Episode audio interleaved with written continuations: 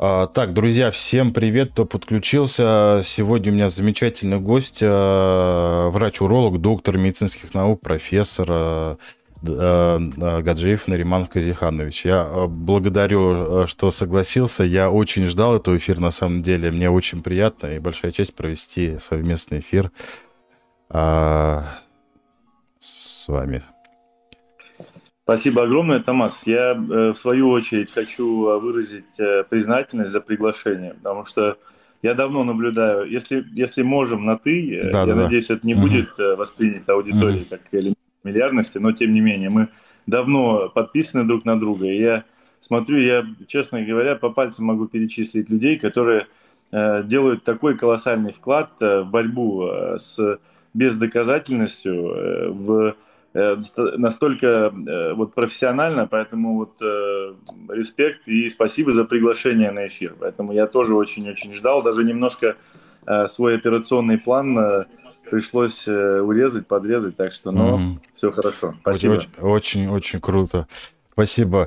А, я, э, так как время удастся ограничено, да, поговорить хочется о больших количествах вещах, но, наверное, начну с того, что а, а, такая смежная история касаемо и урологии, и кардиологии, то, что когда у, у человека повышается давление, он идет делать УЗИ почек, и часто там, особенно если это пожилой человек, часто находит там кисты почек, и, и вплоть доходит до того, что даже мелкие кисты говорят, что у меня ваша гипертония из-за этих кист, я якобы лекарства от гипертонии пить не буду, вот я с урологом буду разбираться. Вот я хотел бы спросить вот а, насчет этих кист, а, вообще какие они, доброкачественные, какие бывают злокачественные, что вообще с ними делать? Хороший вопрос. Значит, э, в целом, э, когда мы говорим о кистах, э, любой практикующий уролог, он представляет в голове классификацию кист по Босняк. Это такой вот профессор Нью-Йоркского университета Мортон Босняк. И в 1986 году он впервые предложил эту классификацию. Она по пересматривалась, и последний четвертый пересмотр был э, 4 года назад. На сегодняшний день у нас есть э, э, кисты почек э, и кистовидное образование, то есть две категории. Кисты почек – это первая и вторая категория кист. Это кисты, которые э, имеют очень тонкую стенку, она может накапливать контраст – Значит, э, э, но при этом, э, да, и очень ограниченное количество перегородок. Значит, 2F, 3 и 4 группы по босняк, то есть это та категория, которая присваивается по выполнению компьютерной томографии с контрастным усилением, либо магнитно-резонансной томографии, когда мы видим псевдонакопления в стенках. Так вот, 2F – это два follow, follow-up, то есть мы должны наблюдать эти кисты, и наблюдаем мы за этими кистами, учитывая э, потенциальный их риск малигнизации. А он у 2F он достаточно низкий, около 1%. Через 6-12 месяцев и далее ежегодно в течение 5 лет. А, третья категория э, по босняк – это кисты с, э, с, со стенкой 3 мм, с септами, с кальцификатами в стенках. Значит, у них риск малигнизации 51%, и эти кисты – последнее время есть тенденция значит, и рекомендации, правда, не очень сильного уровня, к иссечению. Значит, и четвертая группа побосняк – это там, где э, есть мягкотканный компонент, э, там, где э, идет активное накопление контраста. По сути, это кисторак, вероятность э, э наличия злокачественного компонента в ней около 90%, и эти кисты подлежат однозначному иссечению, резекции, удалению. Поэтому, э, когда мы говорим о кистах, значит, э, надо запомнить, что надо рекомендовать э, или выполнить компьютерную томографию с контрастным усилением, если нет противопоказаний или аллергии на йод содержащие вещества, либо магнитно-резонансную томографию. По результатам этих исследований кисте присваивается категория, либо киста, либо кистовидное образование, и, соответственно, категории кисты дается рекомендация. Либо наблюдаем, а, либо ничего не делаем, либо удаляем. Угу. То есть даже бывают такие ситуации, когда кисты большие, но они доброкачественные, их можно и, в принципе, не трогать. Абсолютно. Абсолютно. Нет того размера, который бы являлся а, cut-off limit э, для, э, то есть границей э, для показанности для хирургического лечения. Но отвечая на твой вопрос, Томас, и он очень-очень классный, потому что вот очень часто ко мне приходят пациенты, которые значит, говорят, вот у меня киста и давление. Значит, дело в том, что те, кто наблюдают за блогом, значит, кардиолога, за твоим блогом, знают, что вероятность гипертонии, ну, собственно, эссенциальность с возрастом, это 95%. Все остальное, то есть на почечные дела отводится незначительных там 2-5%. И то э, при условии какого-то значительного сдавления э, значит, э, паренхимы почки, когда запускается э, ангиотензин-рениновая ось, то есть за счет э, э, ишемизации, за счет того, что меньше кислорода поступает в почечные ткани, то есть запускается каскад, э, механизм, который увеличивает давление. То есть, но ну, это таких достаточно редкие ситуации, я бы сказал, это больше казуистика, чем, mm-hmm. э, значит, э, чем правило. Поэтому mm-hmm. есть пациенты, которых мы наблюдаем с кистами 7-8 сантиметров, они абсолютно никак не нарушают оттока, не беспокоят. Не, э, ну, пациентов, даже если есть какая-то гипертония, она абсолютно э, легко купируется, потому что почечная гипертония, она отличается таким рефрактерным, злокачественным течением, тяжелой э, значит, управляемостью гипотензивными препаратами. И тогда, собственно, мы начинаем думать уже, вот нет ли необходимости исключить или методом эксивантибус, то есть устранить эту кисту и потом смотреть, как что-то будет меняться. Но это большая редкость, еще раз. Угу. А я вот еще хотел спросить, вот если человека абсолютно ничего не беспокоит, а вот мужчина и женщина, им когда обязательно вот показаться урологу?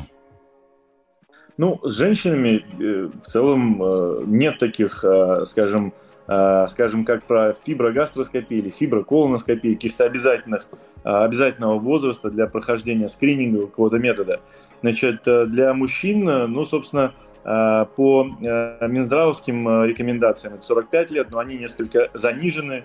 То есть объективно с 50 лет, согласно последним рекомендациям Европейской ассоциации урологов, мы рекомендуем выполнение анализа крови на ПСА, простат-специфический антиген. По сути, это единственный скрининг.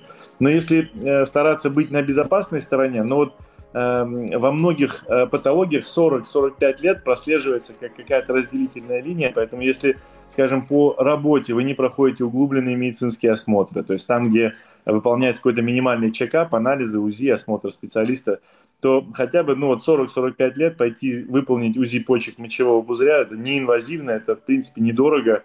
И, эм, ну, собственно, это позволит, по крайней мере, сказать, что нет каких-то проблем, потому что с опухолями почек, с образованиями почек, э, если уж мы говорим о кистах и кистовидных образованиях, э, до 25% э, они обнаруживаются инцидентально, то есть случайно есть абсолютно ничего не беспокоит, и, и, и как бы и потом угу. заканчивается операция. Поэтому 40-45 лет, я думаю, это а, объективно.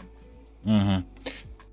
А, еще хотел спросить, вот тоже смежная история касаемо урологии и кардиологии. Мне э, особенно в связи с тем, что я постоянно занимаюсь такой аритмией, как фибрилляция предсердия, сердечной достаточностью все пациенты получают антикоагулянты. Я просто объясню ситуацию, вот, особенно для подписчиков, какая обычная история происходит. То есть человек с фибрилляцией предсердий обязан принимать антикоагулянт. Если он не принимает, он, э, у него значительно увеличится риск инсульта.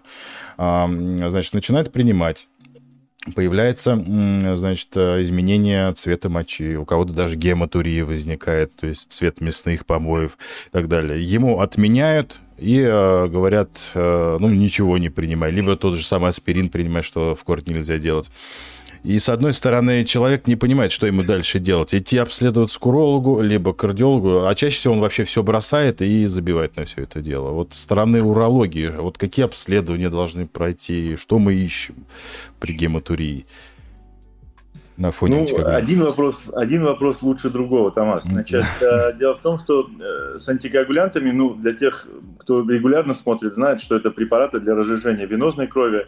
Значит, э, и мы назначаем антикоагулянты после выполнения и начинаем до значит, выполнения онкологических операций, потому что увеличен риск тромбоэмболии, и этот риск сохраняется там до месяца после операции, в отличие от дезагрегантов, которые мы начинаем с четвертого дня. Значит, э, потому что ну, 90% всех кровотечений, они до 4 дней. Но если мы говорим о плановой ситуации, о, о пациентах с э, сердечной патологией, там, где действительно не назначение антикоагулянтов приводит к повышенному тромбообразованию, и э, это все потом заканчивается печально. Здесь надо понимать одно, что антикоагулянты чаще всего э, вне зависимости от того, что мы используем, там это э, антикоагулянты нового поколения, всем известный варфарин, или же, скажем, э, низкомолекулярные там препараты гепарина, значит, у них у всех есть свой период полувыведения. Мы должны понимать, что эти препараты, они обнажают какую-то проблему чаще всего. То есть гематурия, то есть изменение то есть появление эритроцитов в моче, оно может быть как на уровне микро, да, когда это выявляется э, при помощи анализа. И есть, когда это макрогематурия, когда мы видим, значит, э, моча приобретает вот такой цвет или действительно появляются э, мясные помои. Мне не очень нравится это выражение. Сразу, Мне тоже, честно. Но, но оно действительно очень, да. порой очень точно описывает то, что мы видим. И Исследования говорят, и это подтверждается на практике, что чаще всего, когда появляется вот такая гематурия, макрогематурия, пациенту нужно относиться к этой гематурии так, как будто он не принимает антикоагулянты. Это в плане диагностического поиска.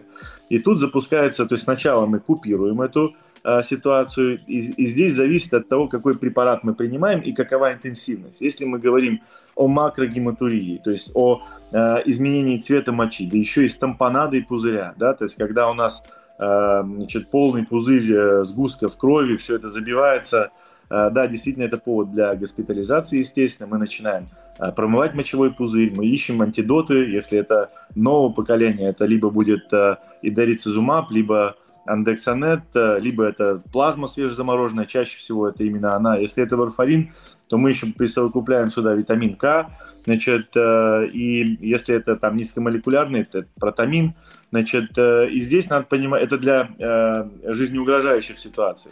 Если ситуация значит, более-менее э, не экстренная, то мы стараемся значит, э, либо снизить дозировку, либо отменить препарат, но на время, и опять и со сменой препарата. То есть потом мы переходим, на, мы рекомендуем перевод на э, препараты значит, э, другого механизма. Но все это делается по согласованию с кардиологами.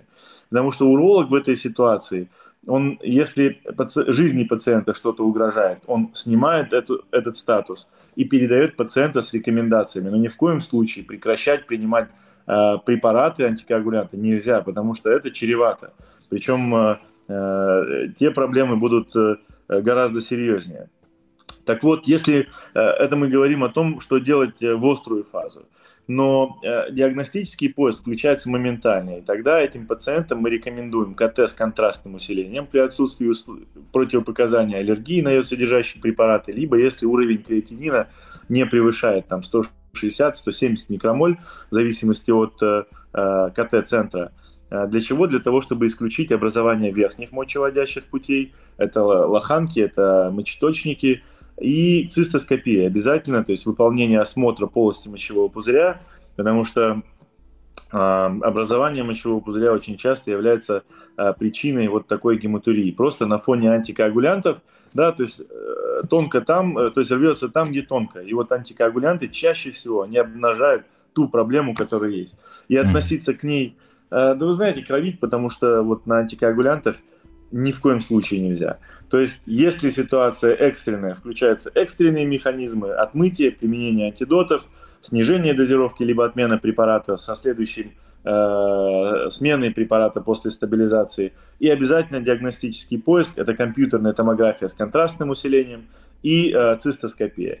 Иной раз во время цистоскопии мы методом барботажа, то есть э, когда мы э, шприцом э, как бы взбалтываем, значит, э, мы берем Э, мочу на цитологии, но э, э, в условиях гематурии, в условиях примеси крови цитологическое исследование чаще всего является неинформативным, но оно достаточно высоко специфично по отношению к high grade, то есть злокачественным образованием высокого класса. То есть это обязательный элемент диагностического поиска, но не во время гематурии, то есть после, когда, собственно, эти явления купируются. Угу. Я просто хочу сказать, обычно вот на практике такая ситуация идет по трем. Ну, если, естественно, массивной гематурии нет. То есть э, по трем путям. Первый путь отменяется вообще все, либо э, как, ориген... как альтернативу предлагает аспирин, как будто аспирин не может вызывать кровотечение. Второй путь это меняют один коагулянт на другой антикоагулянт. Хотя какой смысл поменять Ксарелта на Эликвис или на Продаксу? Абсолютно. То есть вообще никакого смысла нет. Ну и, соответственно, вот недавно у меня была тоже консультация где просто так вот уролог забил, э, так скажем, болты и сказал, что отменяйте вообще все, и все будет у вас хорошо, по сути, не разобравшись вообще никакой причине. Поэтому сами люди, вот подписчики, они сами э, и пациенты сами не понимают, что им э, в такой ситуации делать. Потому что, с одной стороны, страшно, как бы кровь в моче, с другой стороны, непонятно, что с этим совсем и делать. Но ведь все еще зависит от э, тяжести фибрилляции. То есть, если там как бы достаточно серьезно все. Ну, как бы я к тому, что совсем оставлять пациента без антикоагулянтов тоже не след, потому что ну, проблемы могут быть гораздо больше. Угу. А, а что вот в такой рекомендации рекомендуют кардиологические ассоциации, Томас? Кардиологические ассоциации то же самое. То, что, значит, все антикоагулянты, они, э, как э, правильно сказал, то, что оголяют проблем. То есть они в том, то же самое желудочно-кишечное кровотечение. Они не обладают э, эффектом, то, что они негативно влияют на слизистую, к примеру, желудочно-кишечного тракта или там мочеполовой системы. То есть е, должен быть источник. Полип тот же самый, либо вот у меня был тоже недавно случай, у дедушки была массивная гематурия, мы сделали УЗИ э, на антикоагулянтах мочевого пузыря, там огромный камень был, камень мочевого пузыря а, соответственно, отправили к урологу. То есть э, нужно искать причину, источник кровотечения. И еще плюс к тому, ко всему этому, если открывается кровотечение на фоне антикоагулянтов, нужно не забывать про онкологию. То есть э, нередко бывает, что причиной этому является онкология. Поэтому так. Просто вот с тем же камнем, то есть когда мы заходим э, в мочевой пузырь для выполнения цистоскопии, э, ну как бы, э, значит, всю проблему, которая может быть причиной вот гематурии, мы в принципе вот этой триадой, ну скажем, двумя исследованиями, даже не триадой, а двумя исследованиями мы обнажаем, то есть мы все увидим. Мы увидим и камни пузыря, мы увидим аденому, мы увидим расширенные венозные сплетения, шейки мочевого пузыря, то есть э, все будет видно. Угу. Так, здесь такой вопрос. При цистоскопии был обнаружен а, карункул уретры около 2 мм. Ничего не беспокоит, наблюдаясь 3 года, это опасно, обязательно удалять? Нет, но ну, чаще всего эта ситуация, она а, связана с э, эстрогеновой недостаточностью. Если, скажем, э, применение топикальных эстрогенов эффекта иметь не будет, э, э, иссякается это все достаточно быстро. Там двухминутная операция, два шва и все. Угу. Понятно. Так, Женя при мочеиспускании 10 лет, никакой урологии не могут найти, что проверить 26 лет девушка, не рожавшая. Ну, здесь такой момент. Жжение мочеиспускания такой, это э, э, зонтичный такой симптом, который может быть э, и по своим Э, зонтом собирает очень много различных причин, начиная с миофасциального синдрома, синдром канала Алькока, это лейкоплакия второго типа в, э, в области треугольника мочевого пузыря. То есть не обязательно это какое-то воспаление. То есть это может быть э, совершенно другая причина, которая проецируется именно на эту область. Если ситуация, значит, это жжение при мочеиспускании, надо понимать, какая она, инициальная, терминальная. Если это в начале мочеиспускания проблема, возможно, связана с уретрой. Если это в конце мочеиспускания, то надо э, прицельно осматривать шейку мочевого пузыря. Э, ну, то есть э, такие обычные симптомы, они требуют достаточно э, таких серьезных подходов диагностики и обследования. Но это не, не редкая э, ситуация, когда э, пациентку с такими симптомами лечат э, э, огромными дозами, там, количествами антибиотиков, естественно, ничего не помогает. То есть э, обычно тазовая боль, в том числе э, вот такая уретральная форма, она требует подхода э, специалистов разного профиля. Это и гинекологи, неврологи, урологи. И, к счастью, вот у нас на Циолковского, это не в плане рекламы, но функционирует центр тазовой боли. Я хочу сказать, что он один из лучших сейчас в России. Поэтому если кто смотрит и у кого есть какая-то проблема в виде тазовой боли, ну, я гарантирую, что Э, подход будет комплексным, как минимум. Угу. тут такой вопрос, который часто встречается на практике. Песок в почках и мочевом пузыре. Как вывести, нужна ли профилактика и какая? Что и вообще, что с этим делать, с песком? Ну, я бьюсь об заклад, что это заключение ультразвукового исследования, и надо понимать, что это такое анахронистическое заключение, которое, ну, на сегодняшний день ультразвуковые специалисты, коих я очень уважаю, они те, кто вот э, э, в тренде и понимают, э, они стараются избегать таких заключений, потому что ну, э, что-то гиперохогенное, это не значит, что это песок. Да, если мы делаем, во-первых, до 5 э, миллиметров информативность ультразвукового исследования, она достаточно э, слабенькая. Поэтому если у пациента есть анамнез э, мочекаменной болезни, я извиняюсь, поэтому, если у пациента есть э, анамнез э, мочекаменной болезни, то, а, значит, э, меня слышно, Томас? Да, да, да, да, отлично, да. Поэтому, если есть у пациента анамнез мочекаменной болезни, то и ультра, врач ультразвуковой диагностики видит песок, э, и пациент э, взволнован, и при всем при этом нет нарушения оттока мочи, то как вариант выполнения компьютерной томографии в низкодозовом протоколе. Лучевая нагрузка будет ну, сродни значит, обзорному снимку, да, то есть достаточно низкая, около 0,7 миллизиверт. И это позволит ответить на вопрос, и в 99% этот песок во время компьютерной томографии оказывается ничем абсолютно. Да? Поэтому если если же есть э, конкретно камень, есть э, а, значит, э, этот эффект хвоста кометы, то есть twinkle эффект, когда есть акустическая тень за камнем, да, когда есть нарушение оттока, признаки обструкции или ретенции, тогда выполнение компьютерной томографии является абсолютно показанным. Во всех остальных случаях я предлагаю забыть про это заключение. Ну и потом препаратов, которые помогают вывести песочек. Ну, я недавно проводил в Твиттере э, э, соцсети, запрещенной в России, тут же оговариваю, значит, э, у нас очень огромное врачебное сообщество, и э, значит, там, где мы устраиваем международные консилиумы и так далее, ну, все очень серьезно. Э, из э, там 100 респондентов по всему миру э, как бы никто не пользуется ничем таким. Поэтому просто в сфере, где очень мало доказательностей, очень легко находить тех, кто будет пропагандировать препараты для значит, с недоказанной эффективностью против недоказанной проблемы. Да? И, и, идеальное условие для зарабатывания денег. Ну, типа канифрона, Поэтому... да? И я бы предпочел, потому что чтобы, нам не нужны судебные иски. У меня просто нет времени этим заниматься. Да, хорошо, я, я понял. Ну да, нет, таких много, наверное, если я особо внимания не обращал, но, скорее всего, если в аптеку зайти, там, наверное, целые стеллажи на эту тему. Как вывести песочек да, да, да. Так это же идеально. Да. Как бы Э, для здоровья это не вредно, как бы, uh-huh. и, и, ну, круто, как бы, все. Uh-huh. Это Иди. точно не от нашего препарата. Да, да, да. Разбирайтесь со своим там врачом. Все претензии к нему. Да. А, на УЗИ обнаружили уротроцелия мочевого пузыря. Опасно ли это? Нужно оперировать в 60 лет? Ну, этот пролапс или выпадение слизистой с значит, терминального отдела, когда она пролоббирует мочевой пузырь, то есть ну, вываливается. И обычно уротероцелия, оно, оно может приводить к обструкции, то есть уротерогидронефрозу.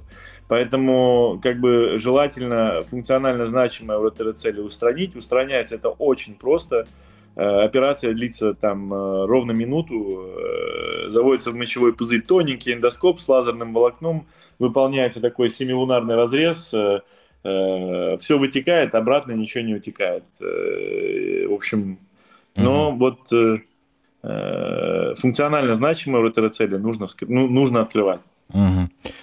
А, по поводу наследственности мочекаменной болезни, это имеет место быть? О, абсолютно, абсолютно. Конечно, в мочекаменной болезни очень много еще неизвестных точек. У нас есть генетически обусловленные аутосомно-доминантные рецессивные формы с нарушением транспорта незаменимых аминокислот, типа цистина, дигидроксиаденина, там э, такие редкие формы мочекаменной болезни. Но вот сегодня я, например, оперировал пациента, кстати, он э, один из моих подписчиков, и, скорее всего, он смотрит сейчас эфир, потому что он уже после операции пришел в себя. Значит, uh-huh. э, я, я для него специально говорю, я к вам еще зайду, значит, сразу после эфира.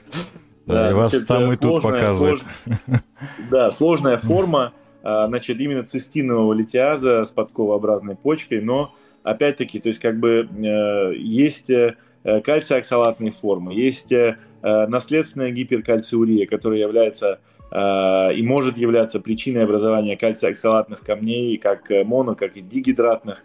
То есть генетика в мочекаменной болезни определенно имеет место, но Объем ее пока неизвестен. Я боюсь, что он значимо больше, чем мы э, сейчас полагаем. Угу.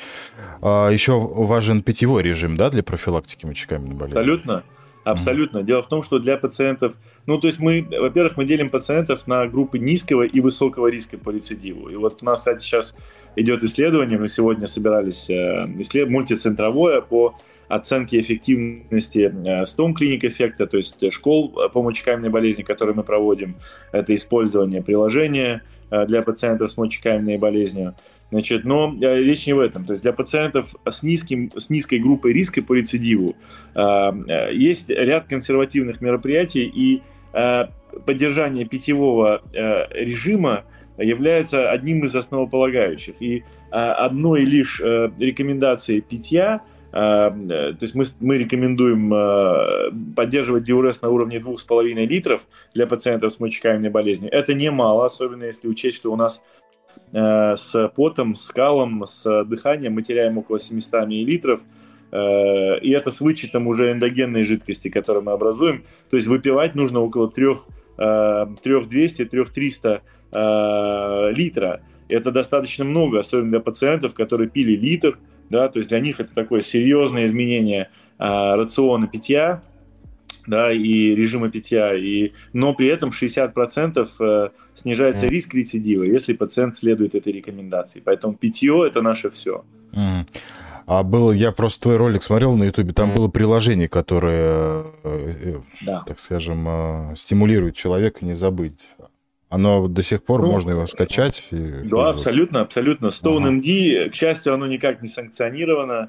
Значит, ага. э, приложение сейчас э, активно э, пользуется, оно в трех языковых формах, около 15 тысяч активных пользователей, э, и мы постоянно работаем над его обновлением. И вот, э, но оно не просто в плане значит, дневника жидкости, там и стенд-радар, там и для э, информация для управления pH мочи, и около 800 продуктов питания с основным содержанием э, камнеобразующих элементов, калорий, цитрата и так далее. То есть это такое на сегодняшний день, кстати, в прошлом году был обзор э, приложений для мочекаменной болезни э, в Journal of Endourology, и наше приложение оно номер один для пациентов в плане метаболического профиля и так далее. То есть, ну, как бы его видят, им пользуются, и это радует.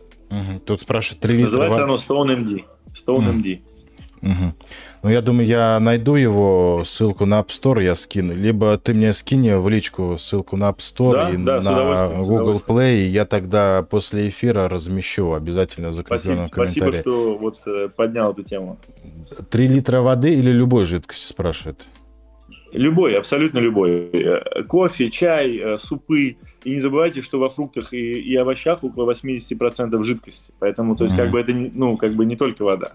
Ну да. Вся жидкость. Угу. Так, еще... Кстати, кстати, ага. я извиняюсь, Томас, да, как эта рекомендация, потому что мы везде делаем оговорку. Если у вас есть проблемы с сердцем, обязательно проконсультируйтесь со специалистом. Угу. Да, потому что, ну, нам нужен, нам, мне бы интересно было бы услышать твое мнение как кардиолога в отношении такой водной нагрузки. Ведь если у пациента там хроническая сердечная недостаточность, как такой объем жидкости, не будет ли он пагубен в плане отека легких и так далее. Угу. Да нет, отек легких-то сразу не разовьется. Просто, допустим, если имеется застойная сердечная недостаточность, особенно ХСН с низкой фракцией выброса, конечно, там идет ограничение по жидкости, то есть там полтора литр максимум. Э, я просто вспоминаю людей, которые готовятся, допустим, к той же колоноскопии, выпивают тот же Фортранс, там 4 литра, к примеру, там, или 3 литра. Да, да. И потом их на следующее утро, они на тебя как на врага народа смотрят, когда ты их заставил там вот эти 3 литра э, выпить. Э, поэтому, конечно, таких вот ограничений по жидкости, допустим, с той же самой гипертонии нет. А, а вот людей с сердечной достаточностью здесь уже придется варьировать. То есть, то есть если мы мы имеем пациента с хронической сердечной недостаточностью, мы говорим, что э, ваш потолок это полтора литра, и обязательно согласуйте его с кардиологом. Ну да, да, обязательно. Ну, такие, вот такой Отлично. вот потолок полтора литра имеет застойный, то есть когда имеется вот отеки нижней конечности, жидкости в плевральных полостях и, и так далее. Я вот э, хотел спросить также вот частый вопрос по поводу нефроптоза. Э, угу. Насколько это опасно? Вообще как наблюдаться, лечиться? Хороший вопрос. У меня есть... Э, я, э, вот, э, у тебя супер классные ролики, у тебя супер классные рилсы, блоги. Спасибо. Но вот э, твоя фишка, ты выбрал такой вот э, доступный вариант. Я, э, к сожалению, э, или к счастью, Э, значит, у меня немножко другой э, вариант публикации. Я старался делать там пост э, на тему, скажем, и старался впихнуть, вот, как говорится, невпихуемое, но да, в целом, как бы, ну, вроде людям нравилось. Так вот, по нефроптозу на всякий случай, если что-то не войдет в мой ответ, можно будет ознакомиться вот у меня в публикациях. Значит, раньше, лет 10-15 назад, я скажу, что нефроптоза оперировали там по 3-4 в неделю. Но как бы это было просто вот на УЗИ видят опущение, значит, э, все, операционную. И самое главное, что как бы это никому не помогало. Я просто, я был тогда молодым специалистом, но я сейчас не пожилой, но тогда я был еще моложе. Значит, э, так вот, э, сейчас, конечно, все сильно изменилось. В год, дай бог, и то только потому, что люди ищут, приезжают, это там с десяток пациентов, то есть действительно сейчас оперируются только те, кому это Э, показано. А, значит, сам нефроптоз э, без э, нарушения оттока мочи, без, без сосудистых проявлений, да, когда мы видим, ну, грубо говоря, что такое нефроптоз? Это патология, то есть у любого органа есть подвижность, но патологическая подвижность касаемо почки именуется нефроптозом. Так вот, когда почка опускается значит, больше там 4-5 сантиметров в вертикальном положении, что происходит? Идет натяжение почечной артерии, почка начинает э, питаться плохо кислородом, ну, кровью богатой кислородом, из нее нарушается отток венозной крови, и она начинает разбухать. И начинается растяжение капсулы почки, появляется боль. То есть боль в вертикальном положении, которая тут же проходит при э, принятии пациентом горизонтального положения, является таким патогномоничным, характерным симптомом э, значимого нефроптоза. И этих пациентов – конечно, нужно лечить. Если, э, опять-таки, если, э, значит, опять-таки, нефроптоз проявляется нарушением оттока мочи из почки и, как следствие, сдавления почечной паренхимии и растяжением почечной капсулы, и опять это боль. Таких пациентов тоже нужно лечить. Но после соответствующего обследования, то есть это внутривенная урография стоя и лежа, для того, чтобы увидеть разницу смещения, Э, в экспертных центрах возможно выполнение ультразвукового исследования с измерением скоростных показателей тока э, в почечной артерии, в сегментарных артериях, в положении, опять-таки, стоя и лежа. Значит, и когда мы доказываем, что да, есть разница, есть смещение, э, мы берем пациента в операционную. Обычно операция длится 20-30 минут, выписка на следующий день. И слава богу, с таким подходом у нас практически 90-95% улучшение симптомов э, после операции. Поэтому, mm-hmm. то есть очень скрупулезно подходить э, к, то есть тщательная селекция, то есть выбор тех пациентов, кому нужна операция, кого нужно оперировать. Угу. Так, тут друг меня спрашивает вопрос, я не могу его не задать, а то на меня обидится. Как, как, ли, как лечить цистит у девушки и как избежать посткоитальный цистит у девушки?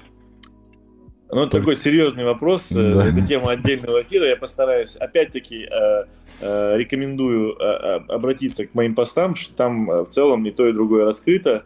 Значит, острый, неосложненный цистит, премиенно-паузальный, если вот говорить о молодой девушке, лечится очень просто. Это Значит, первая линия это либо фосфомицин, либо препараты нитрофуранового ряда, Э, значит, э, однократный прием, либо пятидневный прием э, нитрофуранов.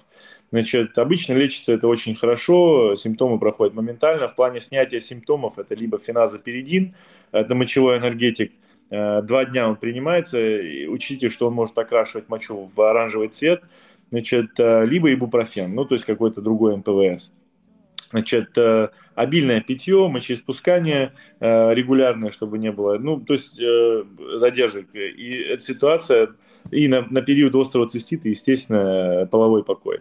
Значит, э, то есть эти, рекомен... вот эти мероприятия, они в целом способны купировать там 90-95% всех э, острых воспалительных изменений. В отношении посткаитального цистита здесь немножко э, значит, отличаются подходы. Значит, Европейская ассоциация, она рекомендует прием антибиотика либо по требованию on demand, либо длительная, пролонгированная антибиотика профилактика но редуцированной дозой антибиотика. То есть на ночь, скажем, 50-100 миллиграмм нитрофуранов, и так вот э, живут э, девушки, как бы и страдают. Значит, э, здесь важно еще понимать, нет ли каких-то, то есть в генезе посткаитального цистита также есть публикации, которые описывают гипермобильность уретры и дистопию наружного отверстия уретры как возможные причины посткаитального цистита. Так вот, э, значит, э, есть э, мероприятия по стабилизации, то есть снижению этой гипермобильности введением гиалуроновой кислоты вокруг уретры. Такая вре- вре- временное решение, но, по крайней мере, оно показывает, это ли проблема. Значит, если ситуация улучшилась, то можно думать о каких-то пер- более перманентных вариантах решения в виде, в виде транспозиции наружного отверстия уретры. Я честно скажу, что я не очень как бы хорошо отношусь к этим операциям, э, но тем не менее, как бы есть главный уролог города, профессор Комиков, э, которого я очень уважаю. Вот он э, вдохнул в эти операции вот вторую жизнь, и я просто вижу пациенток именно с дистопированной уретрой, когда наружное отверстие открывается чуть ли не на переднюю стенку влагалища, и каждый половой контакт приводит к осаднению наружного отверстия, значит, со всеми вытекающими. И тут действительно перенос показывает очень шикарные результаты, но опять-таки все это э, индивидуально нужно смотреть. То есть я не могу не рекомендовать и не не рекомендовать я тоже не могу. Поэтому такое, mm-hmm. будем так говорить, такая нейтральная позиция в этом отношении. Mm-hmm. Модный витамин D. Тут спрашивают, уже несколько вопросов было по поводу витамина D и камней в почках. Можно ли принимать, если когда есть мочекаменная болезнь? Хороший вопрос. Э, дело в том, что начну издалека. Значит, э, последние исследования э, показывают, что витамин D в соло в высоких дозах, это скандинавское исследование, не увеличивает риск образования камней. Там большая когорта, около 50 тысяч, с длительным периодом наблюдения. Но с другой стороны, значит, витамин D обычно назначается в купе с кальцием да, для увеличения усвояемости и так далее. Значит, э, по э, данным более ранних исследований, вот э, такая тенденция к образованию камней, увеличению числа симптомных камней наблюдалась у женщин в постменопаузе. Что мы видим сейчас? Значит, если пациент с мочекаменной болезнью нуждается в заместительной терапии витамином D, перед началом, перед стартом мы рекомендуем выполнение анализа суточной мочи на измерение экскреции кальция. После этого назначается витамин D в соответствующей Э, уровню витамина D крови дозировки, ну, предположим, там, недостаточность, там, дефицит и так далее, то есть соответствующая дозировка. Через месяц от начала приема, не через три месяца, как это обычно рекомендуют, а через месяц мы оцениваем э, концентрацию, уровень экскреции кальция в суточной моче еще раз. Если мы видим, что там значительное увеличение – тогда мы э, значит, либо делаем коррекцию дозы витамина D, либо подключаем тиазидные диуретики для увеличения э, реабсорбции кальция, и тогда э, значит, можно уже манипулировать, смотреть, потому что в целом, ну, я вам так скажу, что раньше, ну, буквально там лет 10 назад, витамин D вот по количеству публикаций стал чуть ли не панацеей, там и онкология, и uh-huh. там, а, я не знаю, там и э, ломкость волос, и там работа желудочно-кишечного тракта. Сейчас э, выходят исследования, если не нейтральные, то даже настораживающие, да, и в том числе и в плане онкологии. Поэтому как бы э, показания к заместительной терапии витамином D должны быть очень строгие, очень, очень жесткие, и несмотря на то, что, скажем, эти пациентов мы видим постоянно, я, тем не менее, рекомендую э, консультацию эндокринолога, да, чтобы это делал э, специалист, потому что там есть свои руководства, свои гайды, там все это меняется. То, что, скажем, мы знали там даже три месяца назад, сегодня может быть уже устаревшей информацией. Поэтому каждый должен заниматься своим делом. Но mm-hmm. вот в разрезе мочекаменной болезни я предлагаю такой подход. На сегодняшний день он э, является наиболее сдержанным, да, потому что, ну, у меня были ситуации даже полного очищения почки от камней, а мы делаем компьютерную томографию в низкодозовом режиме после наших операций э, на первые сутки, э, буквально через 2-3 недели, ранние рецидивы, там, вплоть до полных коралловидных камней. Поэтому я очень трепетно отношусь к послеоперационному периоду и лучше, знаете, э, значит, э, перепроверить, чем потом кусать локти. Угу. У молодого человека 18 лет обнаружили камень в правой почке, и за камня не взяли в армию. Сейчас ему 38. Что делать с этим камнем в почке? Я думал, будет вопрос, как попасть в армию. Значит, э, да, есть э, четкие показания к активному хирургическому удалению. Если камень э, не увеличивается в размерах, и он не больше полутора сантиметров, он не является причиной обструкции, и, как я уже сказал, он не приносит никаких болей, то есть он бессимптомный. За этим камнем можно наблюдать. Не обязательно э, видишь камень, э, не значит, надо его удалять. Угу. Потому что есть, в том числе, есть профессиональные показания. Это вот не взяли в армию, или, скажем, это стюарды, это пилоты, это дальнобойщики, это хирурги в том числе. Там, где от э, вашей дееспособности и от э, временной, внезапной недееспособности зависит жизнь других людей, конечно, э, удаление камней является профессиональным показанием, и тогда это другая история. Угу. Спрашивают, как обойтись без кальция, если есть остеопороз постменопаузу? Слушайте, никак, надо его назначать. Просто если у вас мочекаменная болезнь, опять-таки нужно подходить именно так, как я сказал. Перед началом вы проверяете уровень суточного кальция в моче. Э, через месяц после начала заместительной терапии витамина D и кальция вы делаете повторный анализ. Если, скажем, там цифры будут повышены, значит, мы прикидываем ваши риски камнеобразования. Если у вас никогда не было камней, вас это не должно пугать. Поэтому... Mm-hmm.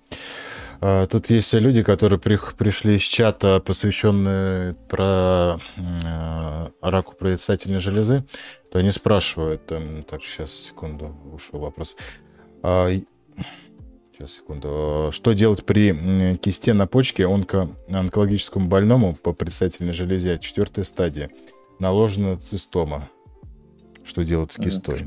Ну, если мы говорим о четвертой стадии рак предстательной железы, то есть мы, наверное, говорим о метастатической форме, значит, э, и мочеиспускание, собственно, осуществляется по дренажной трубке из мочевого пузыря, ну, по цистостоме. Значит, если, э, как бы это не звучало, но здесь надо понимать, э, о, чем мы говорим, о кисте или о кистовидном образовании, о каком кистовидном образовании конкретно. Если это Босняк 4, то есть э, кистовидное образование равно рак, то тут надо понимать, э, какова ожидаемая продолжительность жизни да, по раку предстательной железы. И мы знаем о том, что, скажем, рак предстательной железы, несмотря на то, что это одна из самых частых мужских онкологических заболеваний, то с момента его первичной диагностики, то есть э, локализованной формы, до выхода за пределы, то есть до локально распространенной формы и до метастатической формы обычно проходит где-то 10-14 лет. Да, то есть это такая медленно растущая э, история. Поэтому если скажем, по раку предстательной железы, идет, э, скажем, адекватная терапия и ожидаемая продолжительность жизни достаточно приличная, а там наверху, скажем, в почке кистовидное образование босняк 4 или равно рак – то, конечно, надо ее удалять. Если же это киста 1-2, ее не надо трогать, если она не нарушает оттока мочи и не является причиной симптомов. Если это так, тогда э, здесь надо смотреть. Э, у пациента э, с четвертой стадии рак предстательной железы конечно, предпочтение нужно отдавать малоинвазивным вариантам решения, то есть даже не лапароскопическая резекция, которая, по сути, ну, длится там 10-15 минут операция, выписка либо в тот же день, либо на следующий день. Есть варианты через кожного дренирования, когда мы под УЗИ-контролем дренируем эту кисту, аспирируем содержимое, аспират идет на цитологию, а в полость кисты мы вводим э, там одну четверть от объема эвакуированного э, склерозант. И чаще всего 96% этиловый спирт, который все это сжигает внутреннюю поверхность кисты. Оставляется кистостома, на следующий день она убирается, и киста схлопывается, и как бы вопрос решен. Mm-hmm. И все это под местной анестезией. То есть такие варианты решения, они тоже есть, вам просто нужна консультация специалиста. Mm-hmm. А, так, тут наполовину мне вопрос. Гипертония, тестостерон 8 при приеме лекарств от гипертонии, роксатенза, амла, нибивалол, максонидин через две недели срубает либидо. Ну, я недавно, по-моему, рассказывал э, о том, что какие вообще кардиологические препараты могут влиять на эректильную дисфункцию. Это, это индопамид, это верошпирон и это бисопрол. И то я хочу сказать, это бывает крайне редко. Я вот за всю свою практику, я ну, у нескольких людей это видел. На верошпироне, на бисопрололе.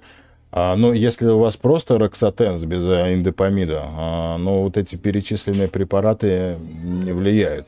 А, ну, Я также, согласен, согласен. Да, просто есть еще такой эффект нацебо, очень распространен, я не знаю, как в урологии, но вот у кардиологических препаратов, особенно если говорить про статины те же самые, очень распространен эффект нацебо. То есть человек, прочитав инструкцию, думает, что сейчас на следующий день приема у него все эти побочные эффекты вылезут. А, вот, поэтому здесь также был вопрос касаемо какое лекарство, кроме Виагры, выпить, чтобы победить эректильную дисфункцию? Ну, во-первых, нужно при... узнать причину развития. Том числе я также про это часто говорил, то, что э, в первую очередь э, нужно исключить атеросклероз тех же самых воздушных артерий. У людей сейчас атеросклероз очень сильно Абсолютно. помолодел, очень сильно помолодел, поэтому в 40 лет увидеть альтеросклероз стенозирующий это не такая уж и редкость. А, вот. Э, плюс исключить, ну, психологические причины, конечно, но и урологические. Вот со стороны урологии. Абсолютно, как... абсолютно точно, Томас. Тем более, что атеросклероз ведь это не какая-то локальная история, да, это да. обычно это системный mm процесс, который mm затрагивает в том числе и Значит, помимо тазовых сосудистых сплетений и половые артерии, и артерии полового члена, эндотелиальные синусы. То есть, по сути, систем... более того, я скажу, что наступление эректильной дисфункции, грубо говоря, сосудистой, артериогенной, оно э, является таким серьезным предвестником. Мы обычно э, пациентам с эректильной дисфункцией, э, предположительно артериогенной, мы рекомендуем консультацию кардиолога для того, чтобы значит, он оценил в целом системно пациента, подошел к назначению препаратов грамотно, назначению в том числе и статинов, там, э, гипотензивных препаратов. Э, обычно подключаем диетолога в том числе для нормализации уровня липидов в крови. То есть э, и липидограмма, кстати, она входит в чекап пациента с эректильной дисфункцией. Поэтому mm-hmm. и более того, нам важно очень оценить годность пациента к сексу, как бы это ни звучало. То есть та же принценовская согласительная модель мы делим пациентов, вернее не мы, а кардиологи делят пациентов на три группы, и пациентов э, третьей группы риска э, секс, как бы это ни звучало, противопоказан. Поэтому...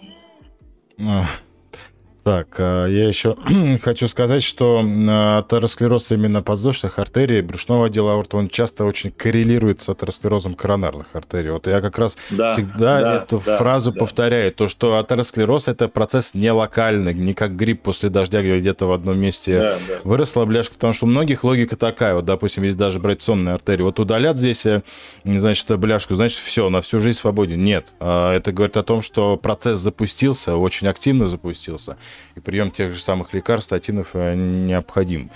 А, ну, как минимум наблюдение у кардиолога.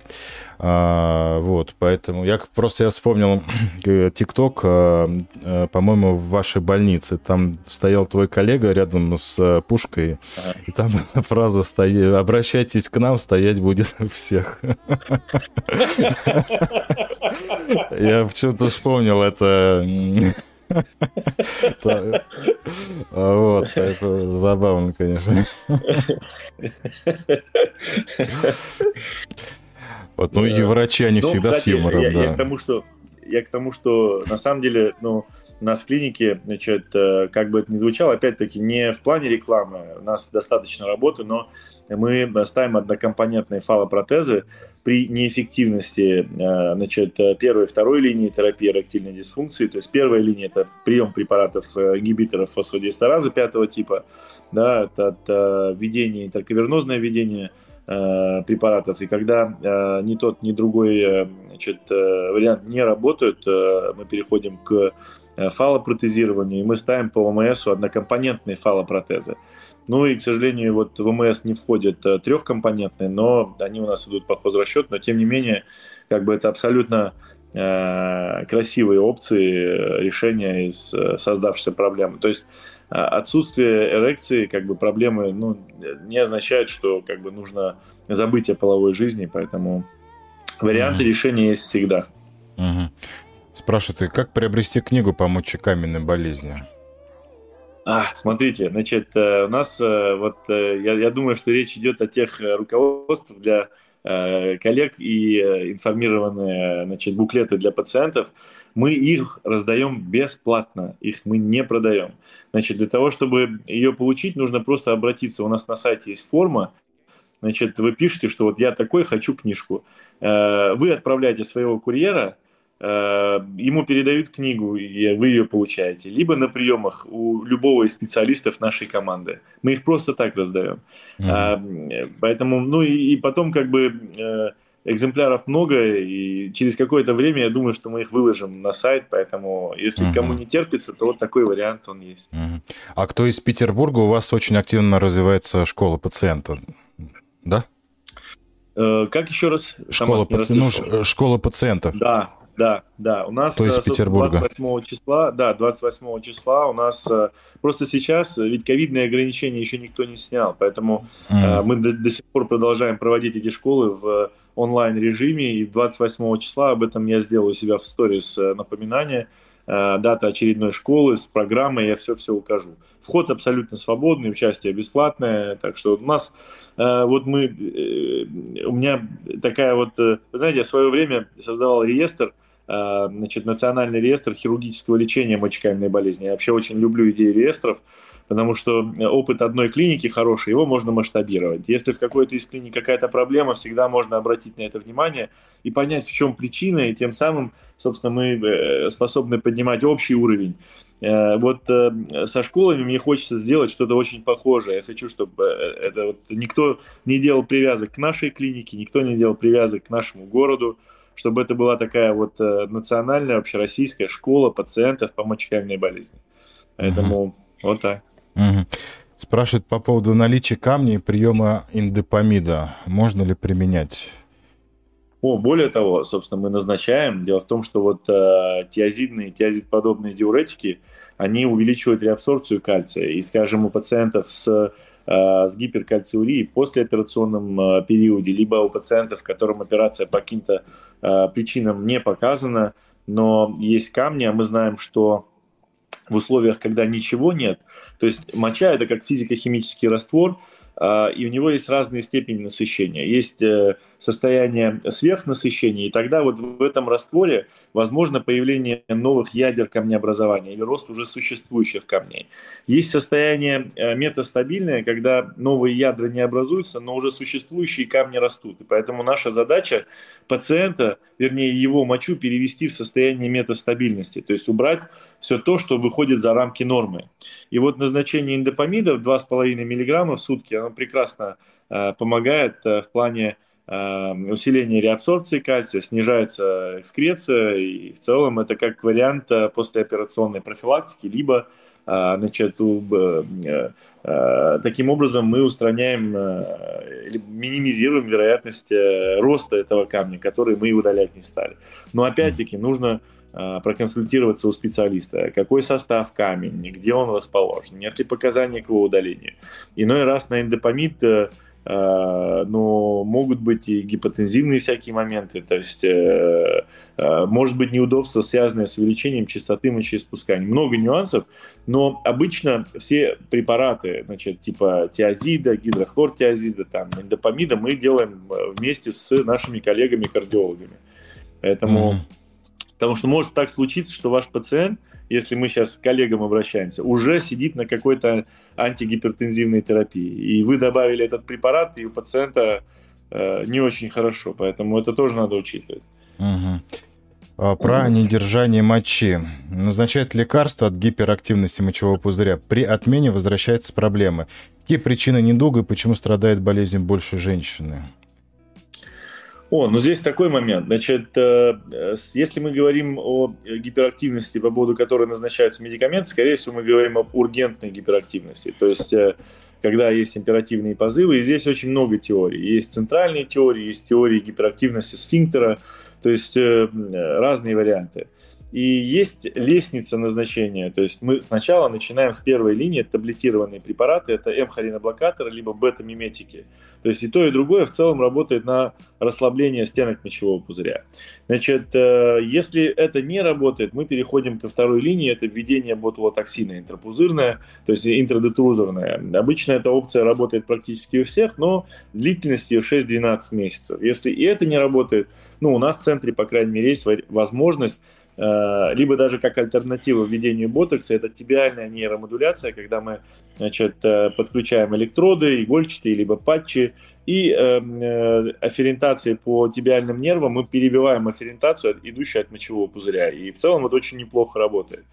В плане, то есть причины до конца точно не знают, откуда это. То есть у меня, например, была такая работа там лет 10 назад, э, именно по, с немцами мы ее писали э, в международном журнале э, по гиперактивности сфинктера. Очень интересная была мысль, но, к сожалению, дальше не пошла, что я перестал заниматься именно нейроурологией в этом ключе, поэтому, но опять-таки, то есть здесь, а, нужен четкий ступенчатый подход, б, надо исключать любые другие причины, там, образование в мочевом пузыре, Э, чаще всего. Значит, в отношении того, почему у женщин, ну, на самом деле статистика говорит, э, э, примерно, дает примерно одинаковые цифры, и они возрастозависимые. Но в отличие от женщин, у мужчин есть простаты, на которые очень часто списывают именно вариант гиперактивности, связанный с аденомой, связанные там с другими какими-то проблемами, но опять-таки исходящими от предстательной железы. Поэтому там примерно все одинаково. Угу.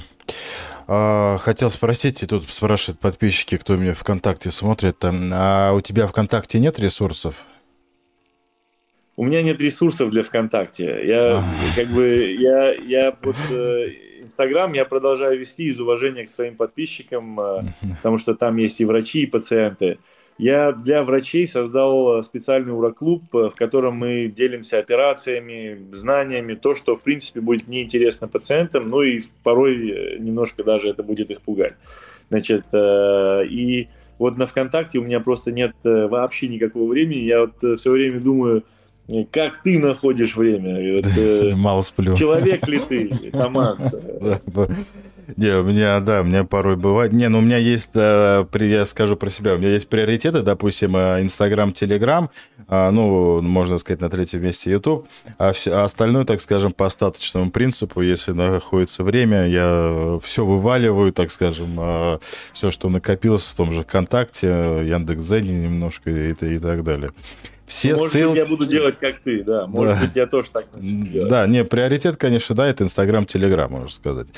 А, вот, остальное по остаточному принципу стараюсь. Хотя я хочу сказать, когда вот вся эта заваруха началась с блокировками и так далее, хочу сказать, аудитория разделилась. У меня, допустим, в Телеграме одна аудитория, в Инстаграме другая, там, в ВК третья, и они не сильно между собой перекликаются, а периодически так наблюдаю. Я согласен, согласен. Я тоже вижу по количеству просмотров, по количеству ну, вовлеченности, а, кто-то просто принципиально не хочет использовать VPN, просто кому-то лень и так далее. Но вот mm-hmm. пока, пока вот ресурсов в себе еще не нахожу, чтобы вот... Да. Но, может быть, действительно я последую твоему примеру. Mm-hmm. Это очень... Такая хорошая. Мне кажется. У меня вот так же мне говорят, почему ты ролики там на YouTube не снимаешь, а у меня просто ни ресурсов, ни времени, ни, ни, ни сил. Я если сейчас начну, я просто буду падать вот так вот и, и отсыпаться неделями. Так, все, все ссылки на доктор я оставлю. Потом я еще оставлю ссылки на приложение э, для людей с мочекаменной болезнью. Очень полезно. Так что скачивайте у кого Apple, iPhone, у кого Android. Э, все будет в доступе. Мы, кстати, сейчас готовим э, приложение для пациентов с заболеваниями предстательной железы. Я думаю, что в ближайшее время уже сможем порадовать аудиторию. Угу. Да, это будет тогда также скинешь мне, я обязательно поделюсь, конечно, потому конечно, что конечно. меня еще смотрит, вот как я сказал, обмолвился, вот этот вот чат, который посвящен раку предстательной железе. А, вот, поэтому также для них и для их родственников будет, я думаю, очень полезно.